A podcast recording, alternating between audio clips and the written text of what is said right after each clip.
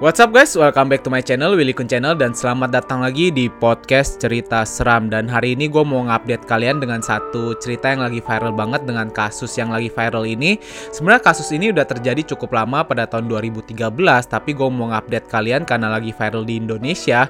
Nah kayak video yang kalian nonton awal tadi Kalian kan ngeliat ada seorang wanita yang mukanya ini kelihatan cantik dan polos Tuh masuk ke dalam pengadilan bahkan kayak masih sempet senyum dan masih sempet kayak pura-pura nangis kayak gitu.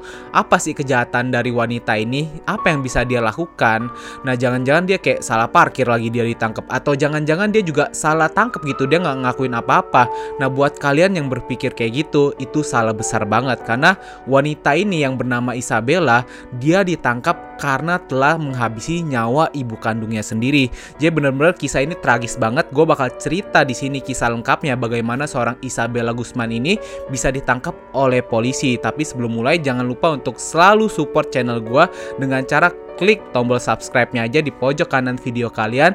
Terus jangan lupa juga klik tombol loncengnya untuk mendapatkan notifikasi dari video-video terbaru di channel gue biar kalian update guys. Nah langsung aja kita bahas tentang kasus Isabella Guzman ini. Isabella Guzman adalah gadis berusia 18 tahun yang ketika kejadian ini terjadi pada tanggal 28 Agustus 2013.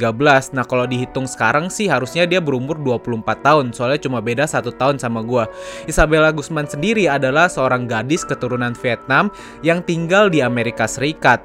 Nah ketika kejadian itu Isabella Guzman ini ditangkap karena dia telah menghabisi nyawa ibunya dengan cara menusuk bagian wajah ibunya sebanyak 31 kali dan menusuk bagian leher ibunya itu sebanyak 48 kali. Jadi kalau di total itu ada 79 tusukan di bagian kepala dan leher ibunya ini nih. Tapi yang paling seram ya seperti video yang kalian udah tonton, Isabella Guzman ini bahkan masih sempat untuk tersenyum dan pura-pura nangis di persidangan untuk memanipulasi persidangan itu. Dan kalau kita perhatiin secara baik-baik, sebenarnya di raut mukanya Isabella ini nggak ada kayak bener-bener penyesalan gitu di mukanya. Terus sebenarnya apa sih yang bisa membuat Isabella Guzman ini membuat hal seperti itu dan menjadi seperti itu? Menurut ayah kandung dari Isabella Guzman ini yang bernama Robert Guzman, sebenarnya Isabella Guzman Usman ini memiliki gangguan jiwa sejak kecil, tepatnya ketika ayah dan ibu kandungnya ini mau bercerai. Nah, setelah bercerai itu rupanya Isabella Guzman ini harus hidup bersama ibu kandungnya dan kejiwaannya ini semakin terganggu ketika ibu kandung Isabella Guzman ini mau menikahi seorang lelaki baru. Jadi dia punya ayah tiri yang bernama Rian Hoi. Menurut Rian Hoi sendiri, memang sebenarnya Isabella ini gangguan jiwanya itu udah semakin parah, di mana ketika dia kecil aja dia itu udah sering banget nggak ngehormatin ibunya dan sering banget berantem sama ibunya.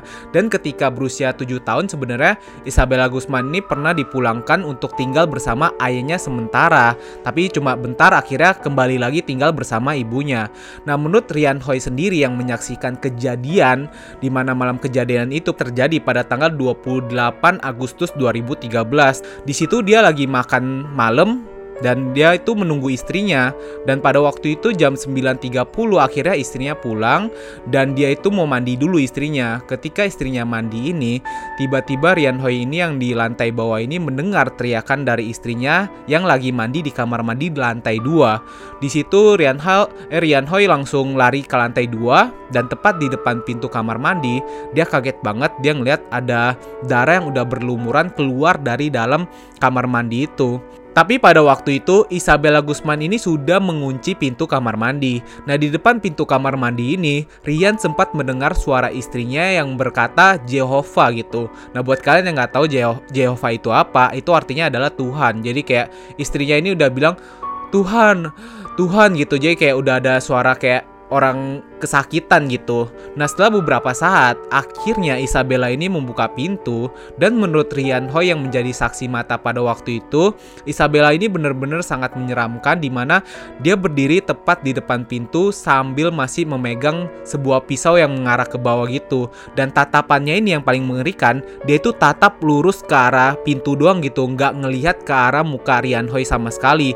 Dan setelah beberapa saat, Isabella ini jalan keluar dari rumahnya tanpa memperhatikan Rian Hoi sama sekali. Jadi kayak Rian Hoi itu kayak nggak di situ gitu. Dia nggak ngeliat Rian Hoi di situ nggak menganggap Rian Hoi ada di situ nah setelah melihat hal ini Rian Hoi ini melihat keadaan istrinya yang sepertinya sih sudah meninggal karena pada saat itu dia melihat istrinya itu matanya sudah ngeliat ke atas tapi pada waktu itu juga dia masih sempat melakukan pertolongan pertama di mana dia melakukan CPR gitu yang neken dada untuk membantu istrinya bernapas.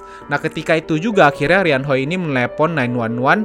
Setelah 911 mendapat telepon itu, polisi langsung datang ke rumahnya Rian Hoi ini dan melihat memang ada seorang wanita yang rupanya adalah ibunya Isabella ini sedang terbaring di bawah eh, lantai kamar mandi tanpa busana. Di situ mereka juga melihat di samping jasadnya ini ada tongkat pemukul baseball gitu yang diperkirakan mungkin aja dipakai oleh Isabella juga sebelum menusuk ibunya. Dan ketika itu polisi melihat ibunya ini memang sudah dalam keadaan yang sangat tragis banget di mana di bagian mukanya yang tadi gue ceritain 31 tusukan kemudian di bagian lehernya ini ada 48 tusukan. Pokoknya totalnya itu 79 tusukan di bagian wajah. Jadi bener-bener keadaannya itu udah tragis banget dan udah nggak bisa ditolong sama sekali dan akhirnya Isabella pun menjadi seorang buron pada hari itu. Dalam pengejaran Isabella Guzman ini, ayah kandung dari Isabella Guzman yang bernama Robert Guzman itu memberikan kesaksian sebenarnya ayahnya ini udah sering banget ngedenger dari ibunya itu kalau Isabella ini mempunyai jiwa yang nggak penurut, jiwa yang pemberontak gitu. Nah di sini dia juga sering denger banget kalau mereka itu udah sering berantem. Padahal sebenarnya ibu dari Isabella Guzman ini sangat menyayangi anaknya. Di situ ibunya juga sangat pekerja keras, semuanya dilakukan untuk anaknya. Tapi sayang banget anaknya ini si Isabella Isabella Guzman ini nggak pernah ngehargain apa yang telah dilakukan oleh ibunya. Dan pada waktu itu juga ibu dari Isabella Guzman ini ngadu gitu cerita ke ayah kandungnya Isabella Guzman kalau satu hari sebelum malam kejadian itu Isabella Guzman ini sempat berantem dengan ibunya dan bahkan meludahi muka ibunya itu. Dan pada waktu itu karena sudah tidak nyaman sekali, dia minta kepada ayah kandungnya si Robert Guzman ini untuk ngomong ke Isabella Guzman biar itu anak bisa berubah gitu. Dan akhirnya akhirnya Robert pun menyetujuinya gitu. Dia ngomong ke Isabella Guzman dia ngajak ketemu. Dan akhirnya mereka ketemu di rumahnya Isabella Guzman gitu. Nah ketika mereka bertemu ini ayahnya Isabella Guzman menceritakan pada waktu itu mereka itu sempat ngobrol di halaman belakang rumahnya. Mereka itu duduk kemudian sambil melihat pepohonan dan hewan-hewan yang ada di halaman belakang rumahnya. Di situ ayahnya menjelaskan kepada Isabella Guzman dia itu harus menghormati kedua orang tuanya gitu. Kasih respect lebih besar jangan menjadi anak yang pemberontak, coba ikutin atau turutin dulu kata-kata orang tua kalian, maksudnya orang tuanya dia gitu pada waktu itu. J nanti ke depannya akan jadi baik-baik aja gitu kalau dia melakukan hal itu. Jangan menjadi anak yang pemberontak. Dan setelah percakapan itu sebenarnya ayah dari Isabella Guzman ini berharap itu udah menjadi turning point lah, udah menjadi satu titik di mana Isabella Guzman ini sadar gitu jangan seperti itu lagi tapi sayangnya setelah obrolan itu yang diharapkan ayah Isabella Guzman ini Isabella Guzman bisa berubah, di situ dia malah ngemail ibunya dan dia bilang kamu akan menebusnya. Nah setelah menerima email itu, ibu dari Isabella Guzman ini merasa tidak nyaman gitu. Kenapa anaknya itu bisa ngemail dia seperti itu dan akhirnya dia telepon lah 911 dia ngelapor ke polisi kalau sepertinya sih ini surat ancaman dari anaknya. Dan pada pagi harinya di hari kejadian itu, polisi sempat datang dan bilang ke Isabella Guzman sebenarnya ibu kamu tuh bisa mengusir kamu dari rumah kalau dia mau, tapi di sini ibunya ini sangat menyayanginya dan tidak mau mengusir anaknya gitu walaupun dia sudah melakukan hal seperti itu. Dan setelah anaknya ini diperingatkan oleh polisi, sebenarnya ibunya juga berharap e, kayaknya ini udah deh, udah cukup gitu, jangan melakukan hal lebih lagi dan akhirnya ya udah ibunya pergi kerja kan. Tapi sayangnya ketika ibunya pulang kerja malah terjadi hal seperti ini. Setelah kejadian itu, sebenarnya ayah kandung dari Isabella Guzman ini juga menceritakan dia nggak bisa percaya sama sekali putri kecilnya itu melakukan hal seperti itu. Bahkan dia masih bisa teringat di pikirannya ini, Isabella Guzman itu seperti princess kecil lah buat dia. Nah dia juga bahkan masih inget banget di mana ada foto di Facebooknya itu, foto anaknya itu masih pakai baju Hello Kitty dan mukanya itu super innocent banget kayak dia nggak kepikiran gitu kok anaknya bisa ngelakuin hal seperti itu. Jadi ayahnya bener-bener hancur banget hatinya pada waktu itu karena anaknya udah menjadi buron. Karena kasusnya ini juga parah gitu masa dia menghabisi nyawa ibunya sendiri gitu. Jadi ayahnya benar-benar sedih banget lah. Tapi setelah Isabella ini menjadi buronan selama 16 jam, akhirnya ada satu laporan di mana sepertinya ada seseorang yang masuk ke garasi rumahnya dan akhirnya di situ Isabella ditemukan di sebuah garasi rumah seseorang. Nah di sini sebenarnya Isabella Guzman itu sempat nggak ditemukan di dalam mobil karena di dalam mobil itu cuma ditemukan pisau yang digunakan untuk menghabisi nyawa ibunya. Nah setelah melihat barang bukti yang ada di dalam mobil itu, akhirnya polisi melakukan pencarian dan akhirnya ketemulah Isabella Guzman itu sedang keluar dari garasi. Jadi dia itu lagi mau kabur lagi. Setelah itu, seperti video yang kita lihat di dalam persidangan itu, Isabella masuk ke dalam ruangan persidangan dengan sangat santai banget. Di situ dia bahkan masih kayak sempet kasih senyum ke depan kamera dan akhirnya ketika dia dibacakan tuntutan apa aja yang dituntut oleh hakim, dia tuh masih sempet kayak pura-pura nangis dan lihat kamera terus nunjukin kalau ini cuma pura-pura dan balik lagi pura-pura sedih lagi gitu. Nah, di persidangan ini sebenarnya Isabella itu dituntut hukuman mati gitu karena dia sudah berumur 18 tahun sudah cukup dewasa untuk mendapatkan hukuman seperti itu.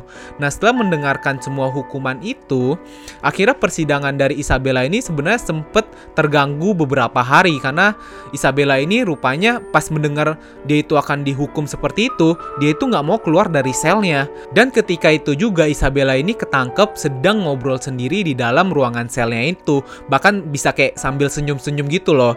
Karena melihat hal ini semua, akhirnya hakim melihat kalau sebenarnya Isabella ini tidak bersalah karena dia itu mengalami gangguan jiwa atau bisa dibilang ada temen hayalan dan akhirnya Isabella ini tidak jadi dihukum seperti itu dan dia ini dimasukkan ke rumah sakit jiwa untuk rehabilitas. Nah kalau untuk sekarang sih belum ada update-nya. Dia itu masih di rumah sakit jiwa atau sudah keluar dari rumah sakit jiwa.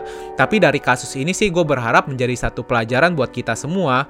Sebagai kita yang anak-anak ini harus bisa menghormati kedua orang tua kita. Tapi di situ juga nggak terlepas orang tua juga harus ngerti gitu apa yang dibutuhkan oleh anak-anaknya. Nah gimana menurut kalian kasus Isabella Gusman ini yang lagi viral? Coba tinggalin komentar kalian di kolom komentar ya. Thank you banget buat kalian yang udah nonton video ini. Selalu support gue ya dengan cara like dan share video ini. So see you guys in the next video.